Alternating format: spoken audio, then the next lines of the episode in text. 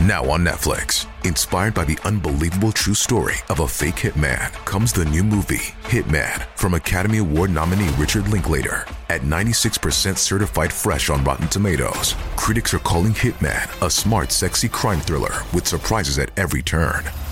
Starring Glen Powell and Adria Arjona. Hitman. Now playing on Netflix and in select theaters. Rated R. This week on Unforgotten.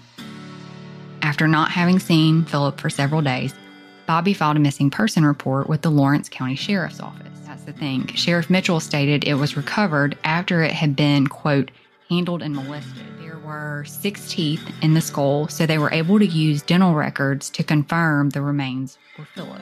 A cousin found Ricky deceased in his pickup truck in the early morning hours of April 12, 1990. Ricky that day had followed his normal routine in the morning. I bet Ricky didn't know she took out that life insurance policy. This is where things kind of go sideways if they haven't already.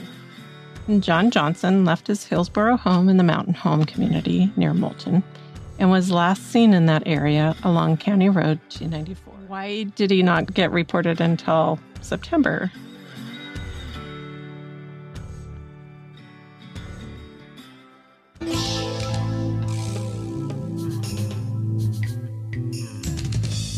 Hey everyone, this is Sellers, And this is Stormy, and this, is Unforgotten.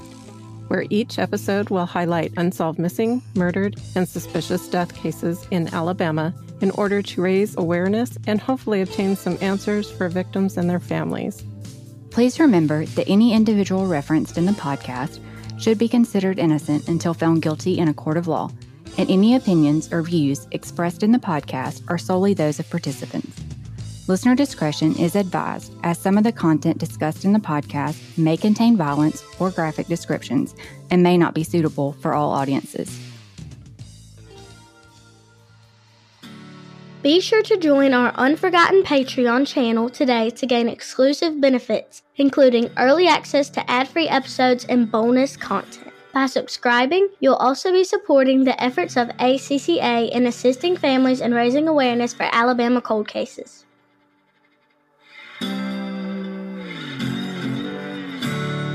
And now for episode 24.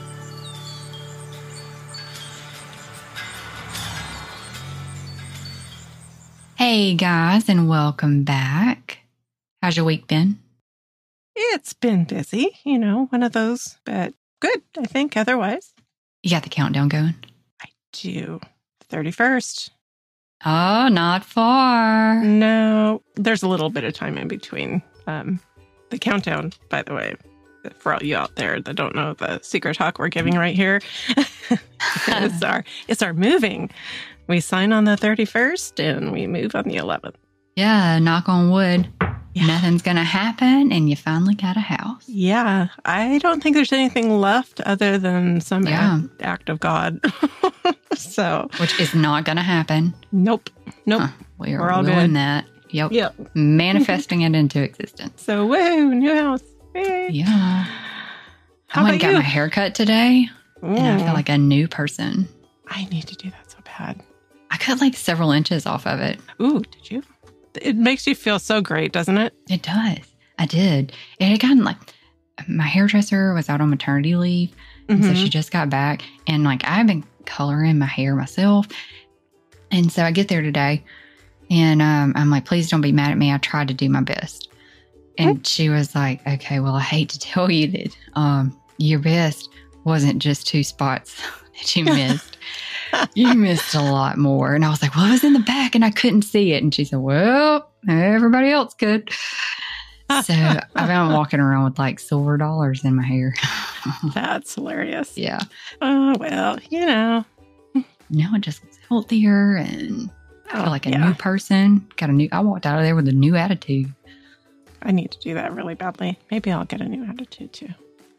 Yeah, probably needed a new attitude. I might need to go another inch. So, you know, we kick off each show with bits of county trivia. And I'm always fascinated by the things that we end up finding when we're researching this. I know. And then I'm also kind of embarrassed because I've lived here my entire life And sometimes I'm like, what? Never heard that. Didn't know that. Um, or that really isn't even that far from me. And I had no idea. So, one of these things that totally makes me feel like an idiot is that we have a couple of counties that were actually established before Alabama ever even became a state. Oh, wow. Didn't find that Well, I out guess, today. You know, that's probably pretty common. I bet that happens in a lot of states from I'm back. sure it is. I just, and I probably learned this. I remember taking an Alabama history class in school, Mhm. but I think that was in like middle school. Mm. I've been out of school for a while now. So Yeah. I don't remember, but I feel like that probably should be pretty common knowledge. And it was not common knowledge for me. I was like, what? No idea. On February 6th of 1818, roughly a year before Alabama became a state, the Alabama Territorial Legislature took a portion of Blount County and created Lawrence County. yeah, that's that's just rude. Yeah, exactly. oh, how dare you. Even after Lawrence County was formed, there were a couple of towns, and oh, I'm gonna like kick my butt because now I can't remember the name of the town that actually like pulled out of their county because this was back way back. They wouldn't build bridges to connect them to the other main counties so that they could travel back and forth. So now that place is part of, um, I think, Colbert County. oh wow. So it's just like a whole lot of redrawing and redoing, like, oh, we don't want to be part of you anymore. We're going to be part of somebody else. It's crazy. The 2020 census estimated Lawrence County to have a little under 33,000 residents. So it's a pretty big county. Like, in comparison to a lot of the counties that we've talked about, you know, we don't get into a lot of the double digits, or we haven't yet, I don't think. Yeah. I think Um, just uh Jefferson. Jefferson was our biggest so far, which Yeah. Jefferson is the biggest. We're getting into some of the bigger counties, but I didn't realize Lawrence Yeah. County had that many people. Well, you know, they stole from everybody. it's because they just keep moving around. They're like, oh, we mm. just feel like taking a piece of you today. Yeah. Located in the scenic northwestern part of the state, Lawrence consists of primarily limestone valleys and rolling uplands, dotted with sturdy oak and pine forests, though the occasional level plain adds a touch of intrigue to the natural canvas. Accompanied by Joe Wheeler State Park and Wheeler Lake, the tranquil Tennessee River traces Lawrence northern border. Portions of the Bankhead National Forest, a 180,000 acre forest filled with bluffs, canyons, waterfalls, and lakes, extends into the southern region. That sounds so beautiful. Reminds me a little bit of here, actually, between Washington and Oregon. We got almost all of that. It's lots of hills and um, valleys, and it's very mountainy in that area. Yeah. Sounds very pretty. But it is really pretty. Nestled in the heart of Oakville, the Jesse Owens Memorial Park stands tribute to the legendary athlete who defied all odds. A beacon of inspiration, the park not only honors Jesse's remarkable achievements in the face of adversity, but also celebrates the spirit of determination and the courage that he embodied. Jesse excelled in the 100 meter and 200 meter dashes, long jump, and relay. In 1935, he set three world records within an hour of a meet in Michigan, something that has not occurred since, according to the Olympics website. I thought that was pretty awesome. That, that's a long time to hold records like that. yeah. I was trying to think, really, 1935. I mean, that's almost 100 years. And when I was reading about his athletic resume, Mm-hmm. I think that would that's a good way to put it. Yeah. They were talking about how different times were then. You know, we were still dealing with segregation and all of that, and that he couldn't get a scholarship to Ohio State, and that when they were traveling to do these meets and things like that, he was still having to basically like get his food as takeout and eat outside. Like he couldn't even eat inside with people because Oh, he was African American. And so he was still being separated from Mhm. all of his teammates and all of this stuff. So it was there were a lot of challenges in front of him, but he was very determined to Yeah. succeed in this. kind of makes the whole thing even that much more awesome. Yeah. And just, yeah, the perseverance and all of that. And it just adds to the fact that in 1936, he traveled to Berlin with the U.S. Olympic team Ooh, for the Olympics, which were overseen by Hitler that year, Mhm. and clinched four gold medals in track and field, which shattered racial barriers and showcased the power of athletic prowess to unite the world. And one of the comments was that, you know, everybody knows what Hitler was trying to accomplish Mhm. and that this was kind of like incredibly offensive to him that here comes Jesse and he's like doing so phenomenally well in these events and the Germans loved him yeah. Yeah. And everybody really liked him. So it's just I don't, it's awesome. I think it's awesome. One of those things that at least that that good thing happened in the middle of all that bad. Yeah. With sprawling green spaces, interactive exhibits, and a statue capturing Jesse in mid stride, visitors are invited to relive history and immerse themselves in the journey of a sports icon. The Jesse Owens Memorial Park not only pays homage to a trailblazer, but also encourages everyone to reach for their own dreams, reminding us that even in the midst of challenges, the human spirit can soar to extraordinary heights. And to kind of round that out, I found a quote from him that kind of resonated and summed up that whole thing. And it kind of is a good thought to live by. Yeah. Find the good, it's all around you. Find it, showcase it, and you'll start believing it. I like that. Our first case today is going to take us to the East Lawrence community. Born on May 21st, 1965, in St. Joseph County, Michigan, Philip Newton Shelton was one of two boys born to Bobby Shelton and Paulette Johnson Shelton. At some point, Bobby and Paulette separated, and Bobby moved to Moulton, Alabama, and it looks like he married Ann Shelton but it's not really clear when all of that took place. And I don't really know whether Philip and Dean actually moved with him to Alabama initially. Bobby and Ann ended up having a son named Matt, so Philip and Dean gained a half brother. After a stint in the U.S. Navy in the mid 1980s, Philip began working at his father's grocery store, Shelton's Grocery, in Moulton.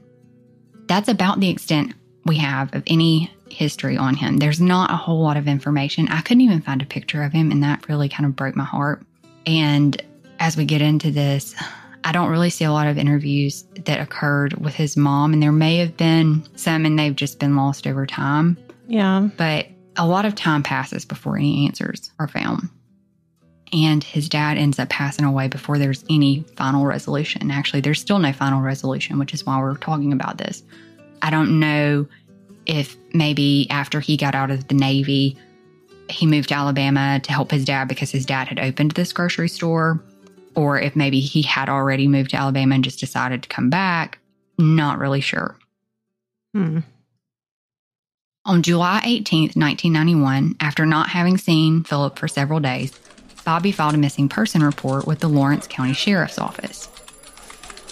At the time of his disappearance, Philip was living in the East Lawrence community, but authorities believe he was last seen in the Mountain Home community, a location that they would go back to on four separate occasions during their investigation. Philip's car was later found just off Alabama 33 in that Mountain Home community, I believe. Though it's unclear exactly when the car was located, I could find nothing listing the date of when that was found. I don't know if it was found shortly after he was reported missing. I don't know if it was found in 2003. I have no idea. There's nothing that puts a date on that. Yeah, I had trouble finding things about that too. And that's disappointing. Um, I didn't get a chance to call Lawrence County. I always try to do that before we record, but I didn't get a chance to call them this time. I am going to, but maybe they can give us some dates on that stuff. Despite numerous searches, including searches with cadaver dogs, a search of a nearby pond with divers, a wooded area, and an abandoned pit, no concrete leads were formed until 2003. So he's reported missing in 1991, and it takes until 2003 for them to get information. In early June of 2003, a human skull and an old tennis shoe were found in a wooded area off Alabama 33 in the Mountain Home community, less than a mile from where his car had been located. Somebody in the woods looking for ginseng, I think, actually came across this. I remember seeing something about that too, which I thought was interesting. Yeah. Additional searches resulted in the location of parts of a pelvis, a femur, several ribs, pieces of a spinal column, pieces of arm bones, and fingers. And I actually saw a quote from, I think it was the sheriff um, of Lawrence County saying they felt pretty confident it was a burial site. There were six teeth in the skull, so they were able to use dental records to confirm the remains were Phillips.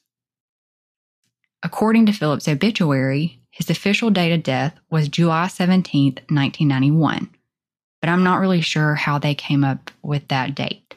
It said his dad had not seen him for several days, so I'm not sure what several days means in the grand scheme of things. And maybe hmm. maybe his dad had not seen him, but somebody else had seen him. You know, and maybe Mhm. July 17th is just the last date they can say for certain somebody saw him. In 2007, though, there was a cluster. Uh-oh. The Lawrence County Commission approved the sale of numerous unused vehicles being held in the county lot, apparently without talking to the Lawrence County Sheriff's Office prior to making that sale. Oh, wow. Yes, the entire collection was sold for $2,000 to a man named Willard Cole.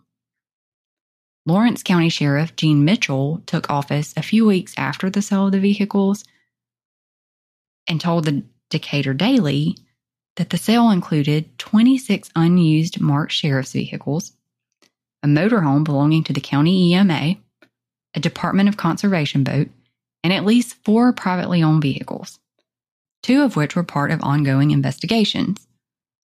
One of those investigations was Phillips. He was not happy, like not happy at all.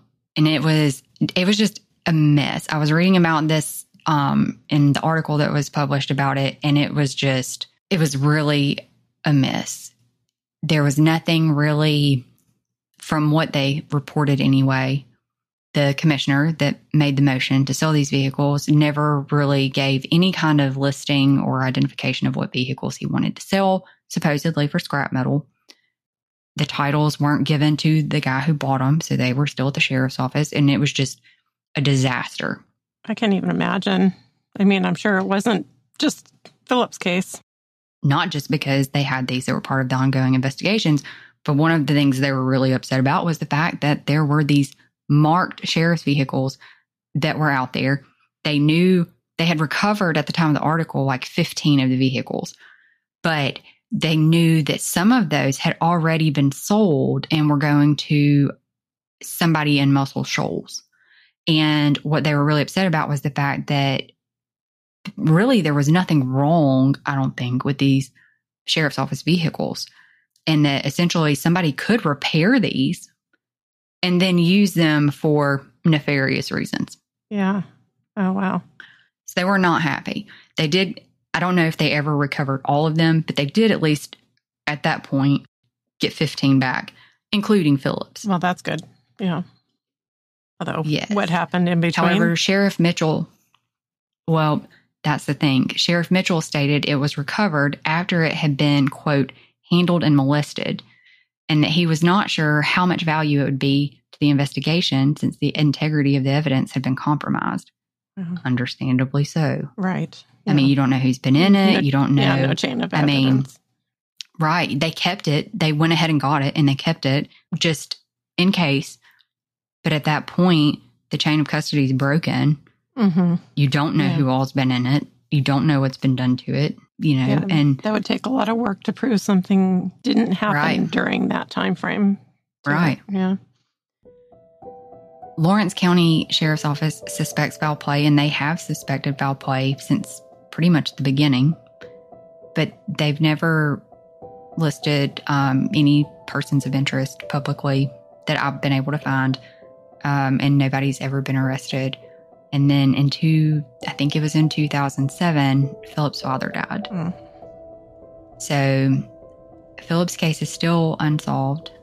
They still, I assume, are working on it. And it sounded like, at least in 2007, which was the most recent time I found a mention of it, um, we're actively working on it.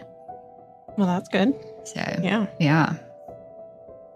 If you or anybody you know has any information related to the death of Philip Shelton, please contact the Lawrence County Sheriff's Office.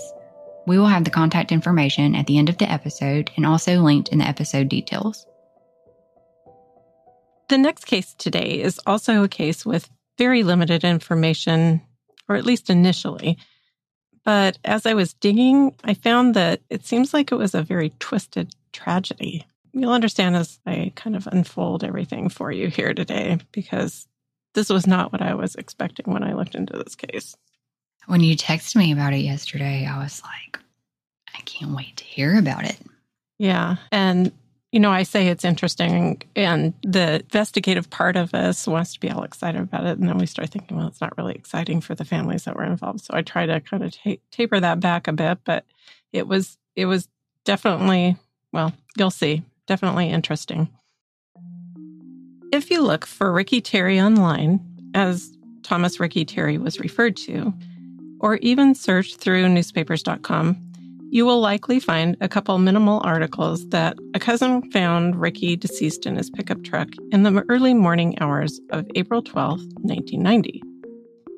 His truck was sitting at Full Gospel Holiness Tabernacle parking lot, which was situated off of Highway 157 on County Roads 246 near Moulton. And you'll find an obituary. The most recent article I found was actually from April 12th of this year, one of only about three articles I initially found. It was the 33rd year since he was murdered. It tells us that the Lawrence County DA is looking for the public's help to solve the murder, which included a $10,000 governor's award, which was established back in 2008. And of course, only if information leads to an arrest and conviction. We always want to caveat that because sometimes people misunderstand and they think, well, I gave you information. Yeah. So, And I think that is a, a big thing. People call in with information, and that caveat's there to make sure that it's credible information and it's not just anything. yep. And I always wonder how many people like argue the point. Yeah. Um, well, you know, we've heard people say, well, I didn't get any reward money for the information that I Mhm. turned in. And we've seen people that have, um, you know, the petitions. I saw where somebody had like, this wasn't actually that long ago. There was a petition circulating where somebody, um, they were petitioning for a family to receive reward money in some case. I don't, I can't remember what it was, and I'm not even sure what happened with it. So I'm not sure if there's other stipulations on that yeah. Good question. but it's just to make it's to encourage those with legitimate credible information to come forward it's not a bad thing Yep, I agree. Well, when I first did a quick search on Ricky's case a couple weeks ago or so, I read this article, and near the bottom of the article, there was an advertisement right after what, you know, I just mentioned above. And it looked like the article was done. So, you know, that seemed to be all you could really find when digging was just that and a couple other very brief articles. But suddenly, when I was researching again, I saw a headline from LA Times that read, As family prayed, Tammy got a gun. Whoa I think I, I know. Well, that kind of is eye catching. It seems like something you'd find in Yeah. the LA Times. But I, I think I even remember kind of seeing it the first time I looked, but just pretty much skipped over it because I was not finding any information locally. And, you know, when you don't find information locally, you don't find it naturally. So, you know, I really didn't pay attention. It, the more I think about it, I think I did see it, but I just didn't pay attention. But it really wasn't hidden, but I think it was easy to look past because of that. So I decided to slow down because, well, you know, I was digging, and when you dig, you really kind of pay more attention. So I slowed down and I was really hoping to find at least one more source that I could use that maybe would get just a little bit more info on the case. And in the Google preview of the article, I saw the name Ricky Terry in bold. And I thought, oh, I better read this. The full preview on Google said, Ball added it up. Ricky Terry was killed while talking to someone he knew. At first, I never thought it would be a hard one to solve, Ball said, and kind of dot, dot, dot. So, of course, that pulled me in. Yeah. I went back and I reread the article from the Moulton Advertiser that I read before from this year. And they mentioned wanting new leads or anything of the sort. And at the bottom, where I had seen the advertisement, I realized that I had missed just a bit below the advertisement, which mentions the LA Times article and mentioned that it was a story on Terry's ex wife who was charged with a shooting in Indiana. Oh. So I still kind of haven't figured out why the article was in Los Angeles Times and not one in like one of the big papers in Alabama or even in Indiana. But I did a search and could not find any other articles about this, you know, to that think kind of extent. I think sometimes there is, and this isn't trying to throw any kind of shade at Alabama media, but I think Mhm. sometimes families try to get information out in Alabama media and it's either lost in the shuffle, as in like they get so much stuff in, they don't see it. Um, you know, kind of like I get emails sometimes and my inbox will be flooded that I will not realize I have something for several days hmm or the news just they don't think it's newsworthy so they don't pick it up or they don't pick it up because they can't pick it up if you catch my drift Mhm. and so they reach out to other places because i came across something similar in another county again i believe it was a california paper um, writing inmates from a jail in another county which we've heard about now we've Mhm. talked about, had sent letters about the treatment they had received. And it wasn't just one inmate, it was several. And there was a whole big article about things that had been going on in this jail and had been going on for a while. But the local And papers didn't it- hear it. Right. Nobody had it. Yep. And I think it's because they're like, okay, if I can't get somebody in Alabama to pick it up, I'll get whoever I can to pick it up. Yeah, that makes sense. I mean, I could see that. Well, I also read a follow up article from the original Moulton Advertiser article from this year that I actually hadn't seen the last time. It was about two weeks after the other one on April 26th. And it had another bit of the story that was kind of buried in the article, which gave us just more information. So after after sharing all of this, Here's the revised summary of the case as I've gleaned. According to the LA Times article from 2001, Ricky had married his childhood sweetheart, Tammy, dropping out of high school to do so. Uh, and I'll caveat this the way it was written, I don't know if they both dropped out of high school or just she did.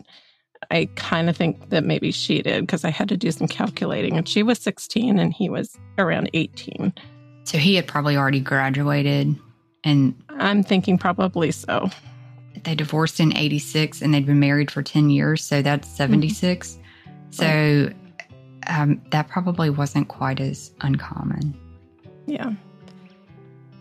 Well, as you said, being married for 10 years, which is pretty good for high school sweethearts, honestly, if you think about yeah. it, especially if she was only 16.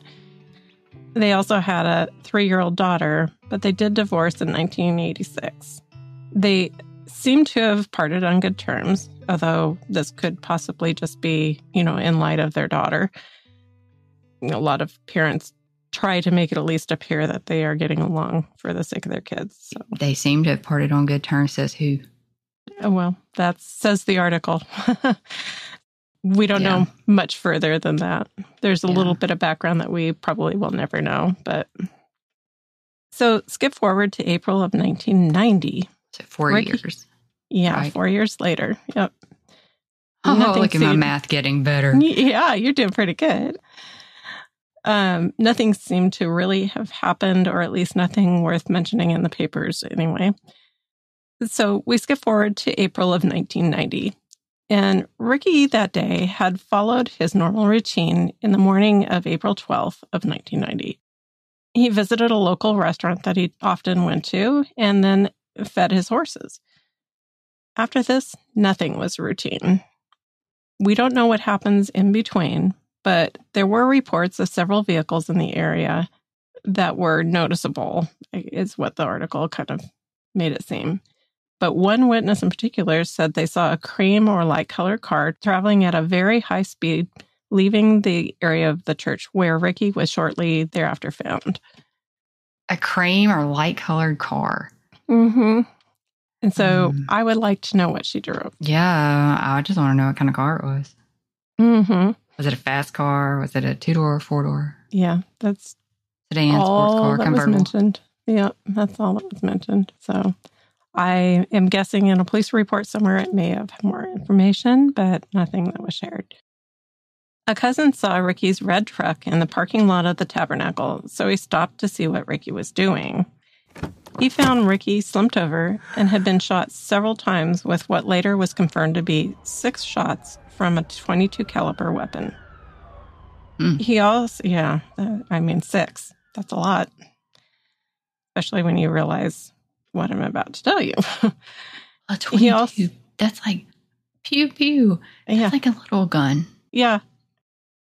He also had a wound on his hand, which presumably was a defense wound, like maybe trying to fend off the shooter. Mhm. And it appeared that from the SBI's investigation, they believed the shooter was in the passenger seat. So if you Oh. think six shots in the passenger seat, that's a lot. That's close Doesn't that range. seem? yeah. Yeah, that seems a lot. That seems angry to me. But also in the seat, partly hidden by his body, was a small purse. oh. And this turned out to be his ex wife's purse, as I'm sure everybody's guessing right about now. Holy crap. Yeah. Tammy did tell authorities that the purse was left in the truck long before the shooting. Yeah, I'm And sure. at first, yeah.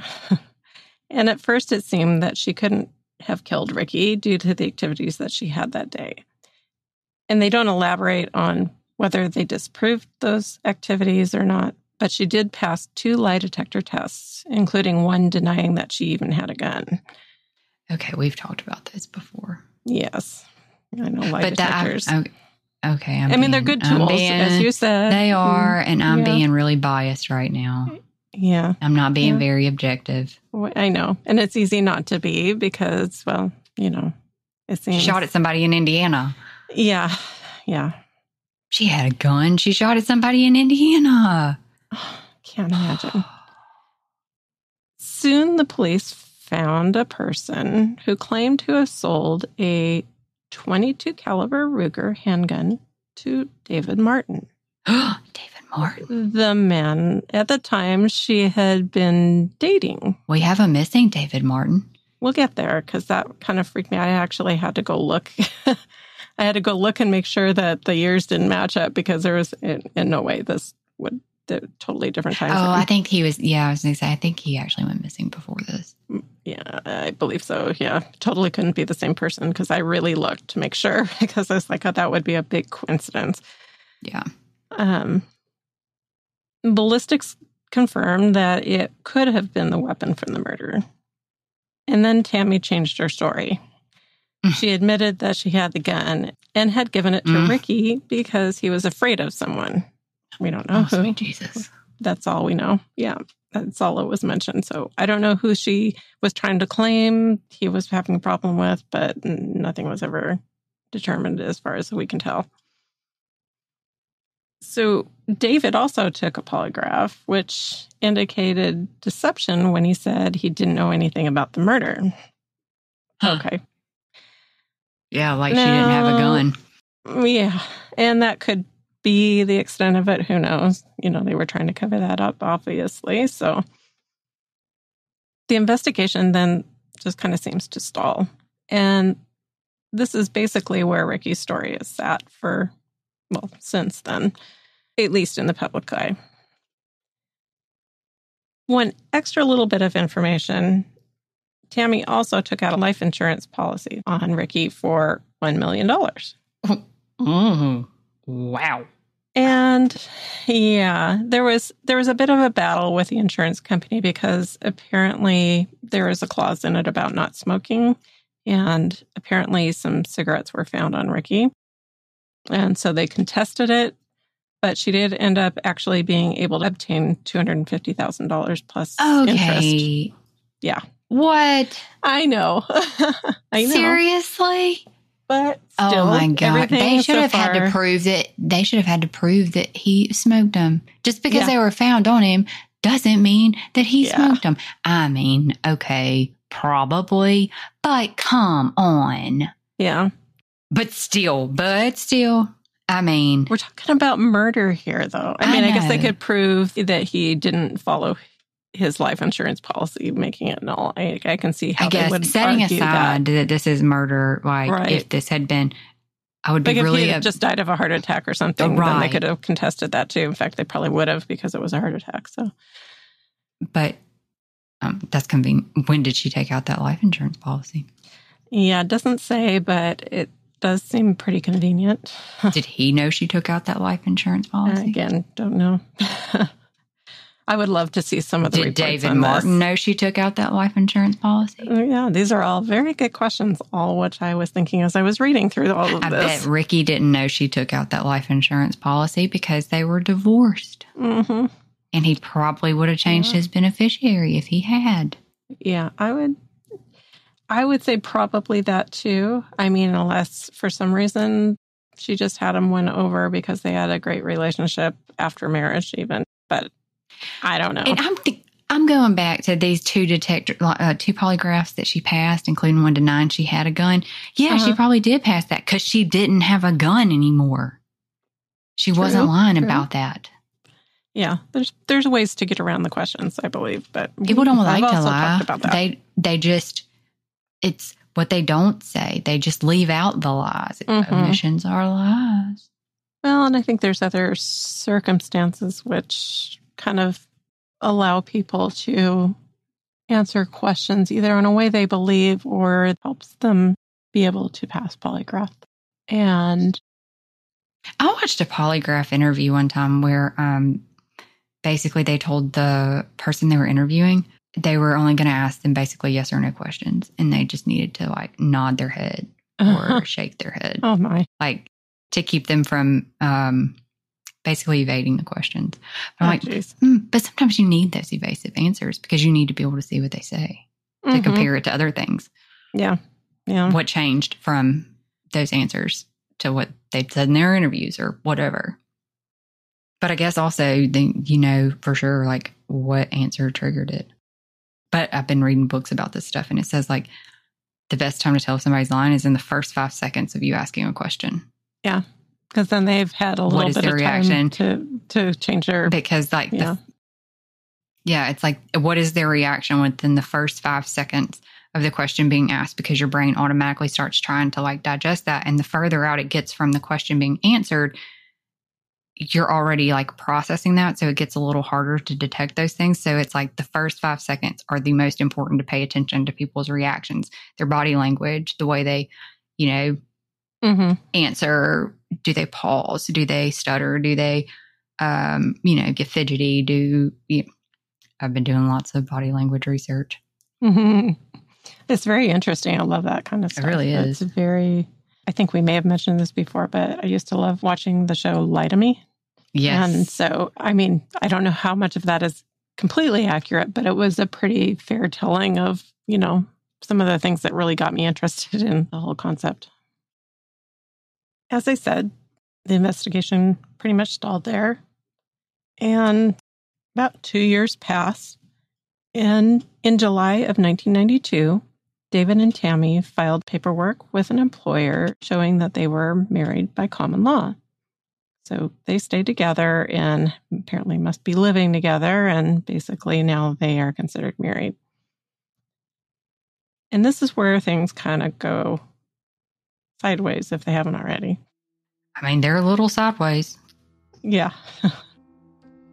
Tammy and David divorced in 1995, but they do remain together. And oddly continuing what was ultimately still considered a common law marriage. So I have no idea what was up with all of that. First, they have a common law marriage, and then they divorce and still have a common law marriage. So I don't know. I've never heard of anybody doing that. Okay. That is I know. weird. that is weird. Just one of many things that are weird about all of this. Yeah. in February of 1999, it was time to, I guess, I don't know if she's met the parents before them, but it seemed like it was time to travel and meet or visit with David's parents. And David's parents were Bob and Ann Martin. Apparently, Tammy had a dream about buying a winning lottery ticket after praying in his parents' home. Mm. And that prompted them to decide to make this trip. The story goes that apparently David and his parents were at the dinner table and heads down, bowed and praying. And Tammy apparently wasn't at the table yet and pulled a gun out from her purse and began to shoot David. First in the oh, Holy chest sh- and then another in the chest. And she just kept shooting. So I don't know exactly how many times, but several. His dad, Bob, tried grabbing the gun and was also shot, but managed to get her out of the house and lock the front door. However, she broke a window near the front and began shooting again through it. God, she is uh-huh. relentless. Yeah. Apparently, Bob did manage at that point to get the gun away from her. Like, I don't know, he probably was like, you know, trying to um, throw her arm down or something like that and got the gun away. At that point, then I'm sure the police were already called. I'm guessing probably his mom was calling police while all of this was going on because they don't mention her. But yeah, so that was the scene at the Martin house in Indiana. And amazingly, David survived, as did his father. No fingerprints were found on the gun. And um, the story behind that is one that I would say I think she manipulated David quite a bit because he apparently believed a story that she was wearing um, like plastic or rubber gloves in the car on the way there so that she because she was trying not to bite her nails. And so she, What? yeah. Rubber glove? I have never heard of anybody doing that to, you know, like, I'm trying to think like nursing gloves. I can't think of what the word is. I I'm trying know. To say, but like you're going somewhere cold though. It's in the, it's in February. I imagine Indiana's a lot colder than Alabama in February. Why didn't you just put on normal gloves? uh huh. So yeah. you didn't find it odd that she's wearing like latex gloves? Uh, thank you, latex. Okay, so this is also now a pattern. Yeah. Of rapid fire Yes. shooting. I just, yeah. Crazy as well, after all of this, in recovering and obtaining custody of their son, both David and his father asked the prosecutors to go easy on her. He actually withdrew a second divorce that he was trying to put through because of the shooting. He actually withdrew it and they actually remained together. I'm sorry, but if somebody tries to shoot me and Mhm. like continues to try to shoot me even after they've been kicked out, like Uh. to the point that they have broken a window to succeed at this, Yeah. then um I'm not staying married Yeah. to them. Like and I'm sure not asking you to go easy on them. Like keep them as far away from me as possible. Yeah, this whole thing was just so crazy. Just crazy. And then I'm also going to tell you about this million dollar life insurance policy and this other run in we had. hmm She did get two years after pleading guilty by mental illness, which I believe it. I believe. yeah.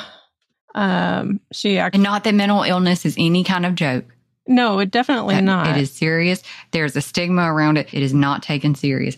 But I 110% believe that this is one of those cases where that is a solid defense. Yeah, I would totally agree with that. And yeah, so you're right. It is not anything to laugh at. It did, it did kind of strike me. Yeah. and she had had actually a few evaluations. She was able to get on a prison work release program, which is amazing to me after attempted murder. Uh, yeah. Twice. but I guess she wasn't. I guess when you only get two years to start with, and maybe she got treatment, so they thought she was okay and safe enough to work on this kind of a program. Hold my tongue a little bit there because I don't know how anybody could think that. Mm. It is a different time. You know, it's a few years back, so maybe there was some different thinking. I don't know. It's not that different. It's in the Yeah. 2000s. Well, there was also some sort of dispute with Ricky's parents. Can't imagine what after knowing all of this. Mm-mm. She did have to go back to Indiana again, but she ended up, of course, returning to Moulton to be with David in 2003. Okay, so she pled guilty to the shooting. She got work Mhm. release in Indiana. He left her and came back to Alabama. She's um when she's on this work release program, was she staying with his parents? I guess, and then they got into a Yeah, dispute. don't even know where she was. I don't know if it was a work. No, so I don't know if work release. Do they get to live outside of prison, or do they just get out of prison like daily? Or yeah, I don't know. I, well, I assume that's probably a daily thing. Like Yeah. they have somebody that watches over them.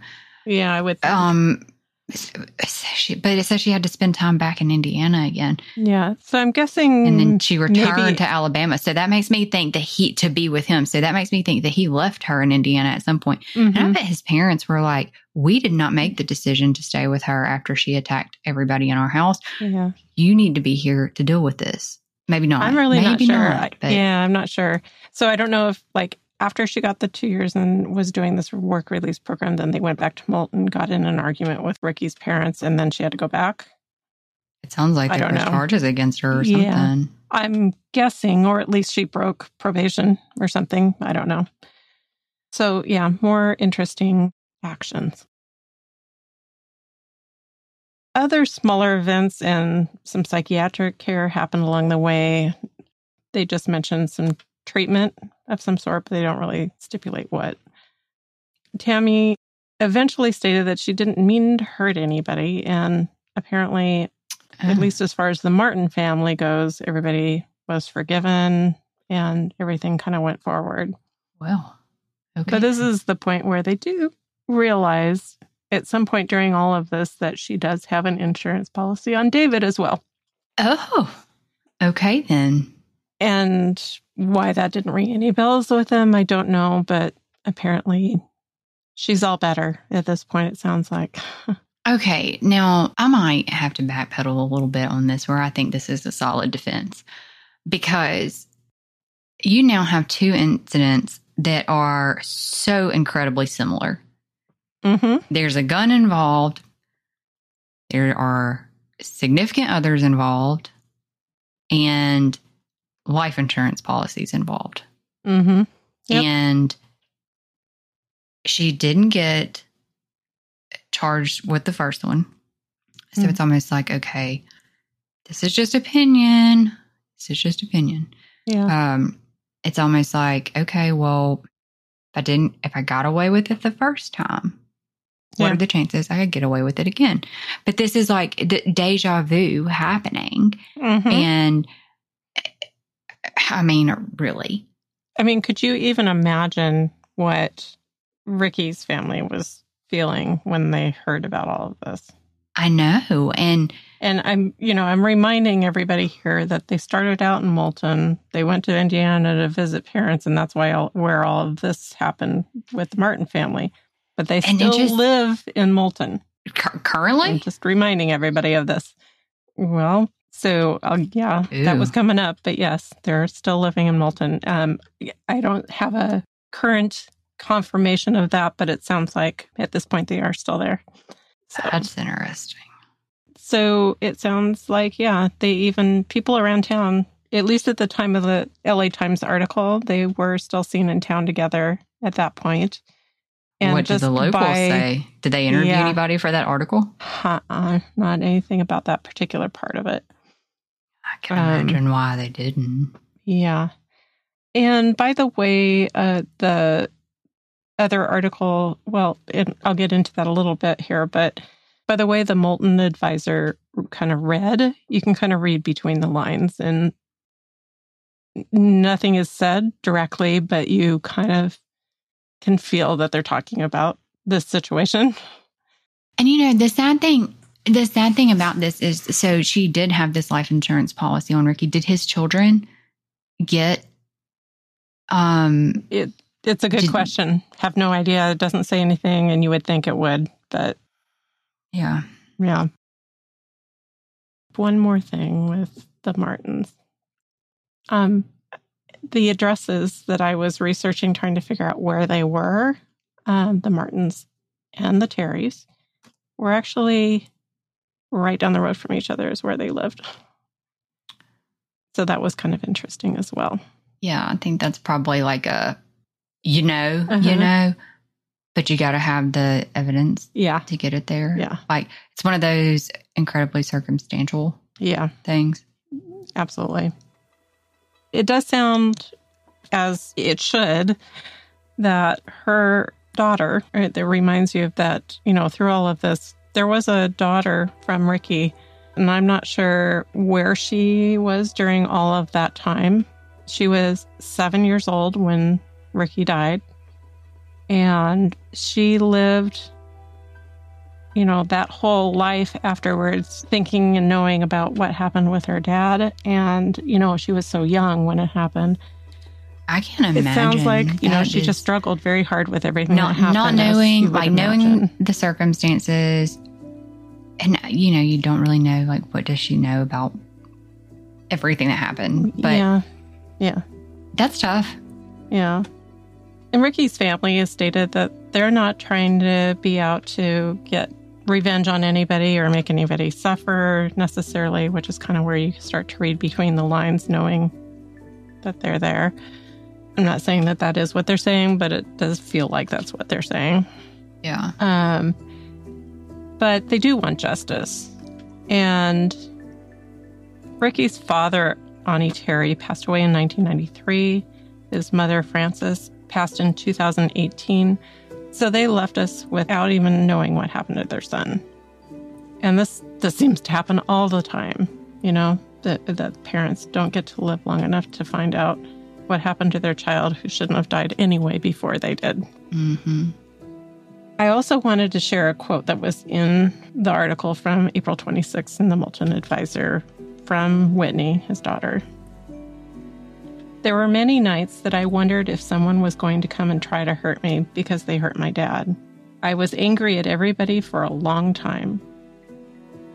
I only had seven years with my dad, and I have so many memories. I feel like God blessed me with seven years of lots and lots of vivid memories because He knew it was all I was going to get. You know, I think it resonates how children that are left behind probably feel. And I just can't even imagine. that is just heartbreaking like oh god that just breaks my heart for her If you have any information at all about Ricky Terry's murder, please contact the Lawrence County District Attorney's Office. I'll leave that information in the episode details as well.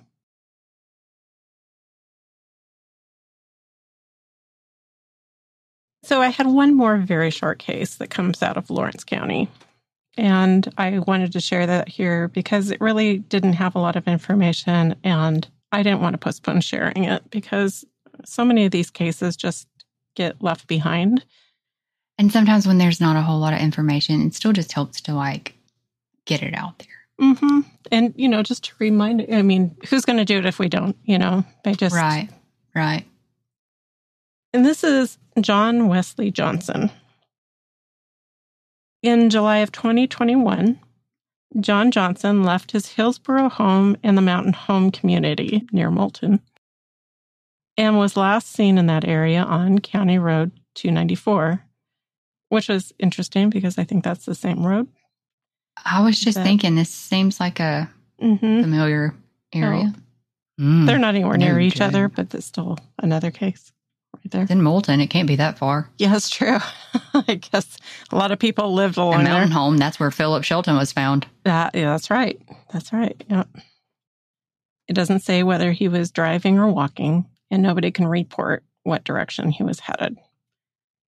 We've heard that a lot in stories too, that we don't know exactly who it is that reports these people missing or who they saw last. hmm but they seem to have seen them last at a certain point and they have no idea where they went, which direction.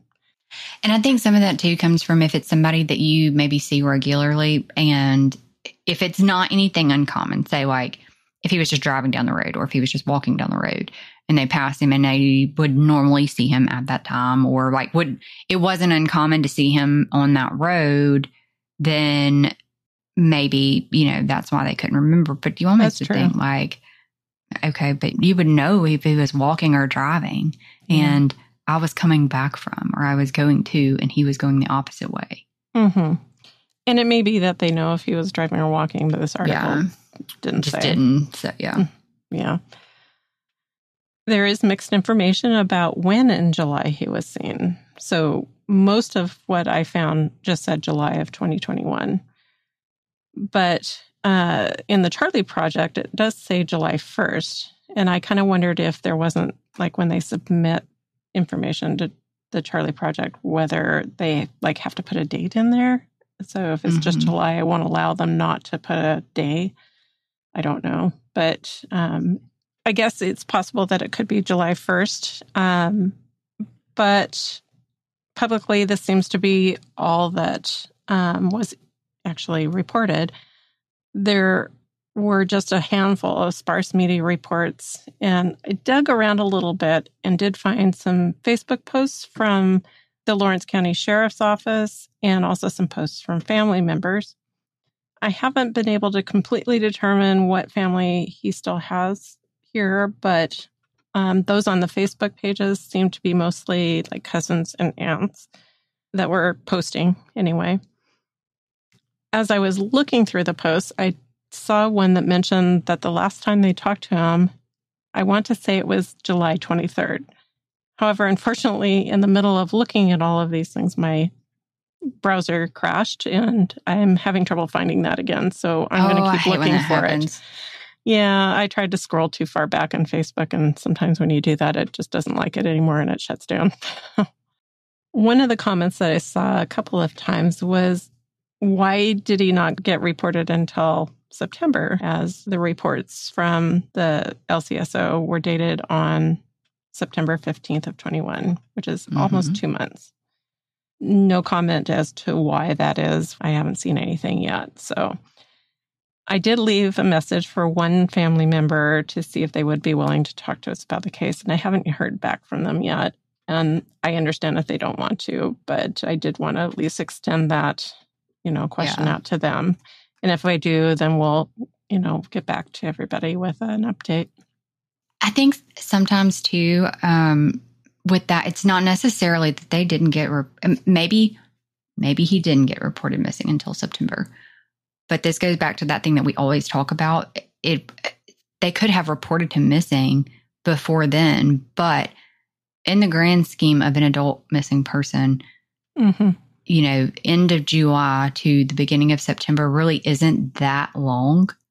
And Right. so maybe that's just when they, Lawrence County could justify saying, okay, you're probably Right. right, you know, Yeah. because autonomy and all that stuff that we always talk about and trying to get these cases taken seriously for Yep. adults. And I kind of wonder if July 1st was kind of a roundabout because they couldn't maybe confirm exactly, you know, the situation that happened, whatever it was, if it was July 23rd or whatever. And it's also know. a hard thing too. Like, you know, did his family talk to him every day? If they didn't talk to him every day, if it was common for them Right. to not have communication with him for extended periods, then it may have Mhm. been something where they didn't realize that something was wrong. And that, that's not any fault of their own. No, that happens a lot. Mhm. Um, I mean, I'll be the first to admit that I don't talk with everybody every day. So, no. you know, And you kind of get a different perspective on things when you start looking and dealing with these cases and you talk to family Mhm. members who are, you know, not as tight knit as other family members. You know, Sure. they don't have that communication every day. They don't talk on the phone, they don't text all day or, you know, other things are going on. They just they aren't really all that close. And Mhm. it's really not a big deal. That's just not how they are. Or, you know, maybe they have somebody who is dealing with substance abuse or alcohol abuse. Sure. And that is not Or uncommon for them to be had a gone. family falling out. Right. I mean, so you never just never know what's going on. yeah. And it's not that they intentionally didn't report them or were ignoring signs. It's just this wasn't uncommon. But as soon as we knew something was wrong, we did something about it. Right. Yep. Yep. And I think that's something that sometimes families get a lot of grief over because there is a delay in reporting. And there are times where you look at things and when it's like a year later or whatever, and you're like, it's a really long time. Um, But you can't go back and change it. And there's no, No, point in giving them grief about it. No, they're already, and they're beating themselves up about it enough most of Right. the time. Yep, they are. And you know, you just don't know unless you're in their exact shoes. You you can't know what's going on. And I always I always err on the side of grace, you know. Mhm. It, there's no way of knowing what that family was going through on their end. So Exactly. And I'll say that you're much better about that than I am sometimes. Most of the Yeah. time, actually. sometimes I'm thinking of it, I try to remind myself, you know. John is a Caucasian male who was a bit smaller stature, standing between 5'1 and 5'3, and approximately 115 to 135 pounds. He has blue eyes, and his hair at the time was a blondish or strawberry blonde color. And he has been pictured with a mustache and goatee of the same color or maybe a little bit darker. John has tattoos on his upper right arm, although I haven't seen a description of them anywhere. However, I, I did find some pictures online from Facebook, and um, there were a couple of pictures of him that um, partially showed his arm. And the one that I could make out seemed to be kind of like a side view of like a cartoonish man holding a gun at a ready pose, you know, kind of I don't know, mm-hmm. almost like a video game kind of a video pose. So his arm was like up, up at face level with a little gun in its hand. And it seemed to be kind of, if I saw it, what I was think I was seeing anyway, I was kind of sitting on top of one of those kind of ribbon style banners below it. But it was really hard to make out what it was. So this might not be completely accurate, but it kind of gives you a general idea of what the tattoo looked like. And there was another one that was underneath of it, but I couldn't tell at all what that was. It wasn't Maybe huge. if it's on, is it on John's Facebook? Mm-hmm. Yeah. And it's a public photo. Maybe you, we can It is. share it. Maybe we can Yeah. share it. Yeah, I think we should. We um we'll try to get that cleaned up enough where we can zoom in on it Yeah. a little bit. Yeah, somebody may recognize Yep. it. So. Absolutely. As always, if we find out more information on any of these cases, but especially the ones that we really just are having trouble finding information on, like this one, we'll make sure that we provide an update in a future episode. Do you have any information about John Wesley Johnson? Did you talk to John on the day he disappeared or days close to that where he disappeared? Do you know or have you heard anything through the grapevine about what could have happened? His whereabouts, or, you know, just as always, anything you might remember in the days leading up to or after he left home? If so, please contact the Lawrence County Sheriff's Office. And again, we'll leave all of that information in the episode details. If you have any information about the death of Philip Shelton or the disappearance of John Wesley Johnson, please contact the Lawrence County Sheriff's Office at 256 974 9291. If you have any information about the death of Thomas Ricky Terry, please contact the Lawrence County District Attorney's Office at 256 974 2446. Since Alabama Cold Case Advocacy's creation, we have dedicated innumerable hours to researching and networking in an effort to provide the largest platform we can to the cases we share. We shoulder all associated expenses with Alabama Cold Case Advocacy out of our own pocket, including the subscription fees for researching and production of the Unforgotten podcast to provide a cost free avenue for the victims' families of those cases. We hope you will join in our efforts to raise awareness of Alabama's missing and murdered and support these families who have been forced to carry the immeasurable loss of their loved ones and the fight for answers. If you appreciate our mission and you are inspired to make a donation, your extra support will enable the ACCA to continue our research, share the cold cases, and help those families know that they are also unforgotten. Unforgotten is an Alabama cold case advocacy podcast recorded in conjunction with Riverside FM, hosted and distributed by Spotify for podcasters, available on your favorite podcast platform. Intro music for the show was created by Principles of Uncertainty, who also mixed and mastered this episode. Content and production is by Sellers and Stormy. Artwork by Sellers. Credits for music, sound clips, special mentions, and any source referenced in our podcast can be found in each episode's description. We hope you will join us on all the major social media sites and continue to raise awareness of our Alabama cold cases. Until next time, thank you for listening, and remember, justice may be delayed, but the victims and their families remain unforgotten.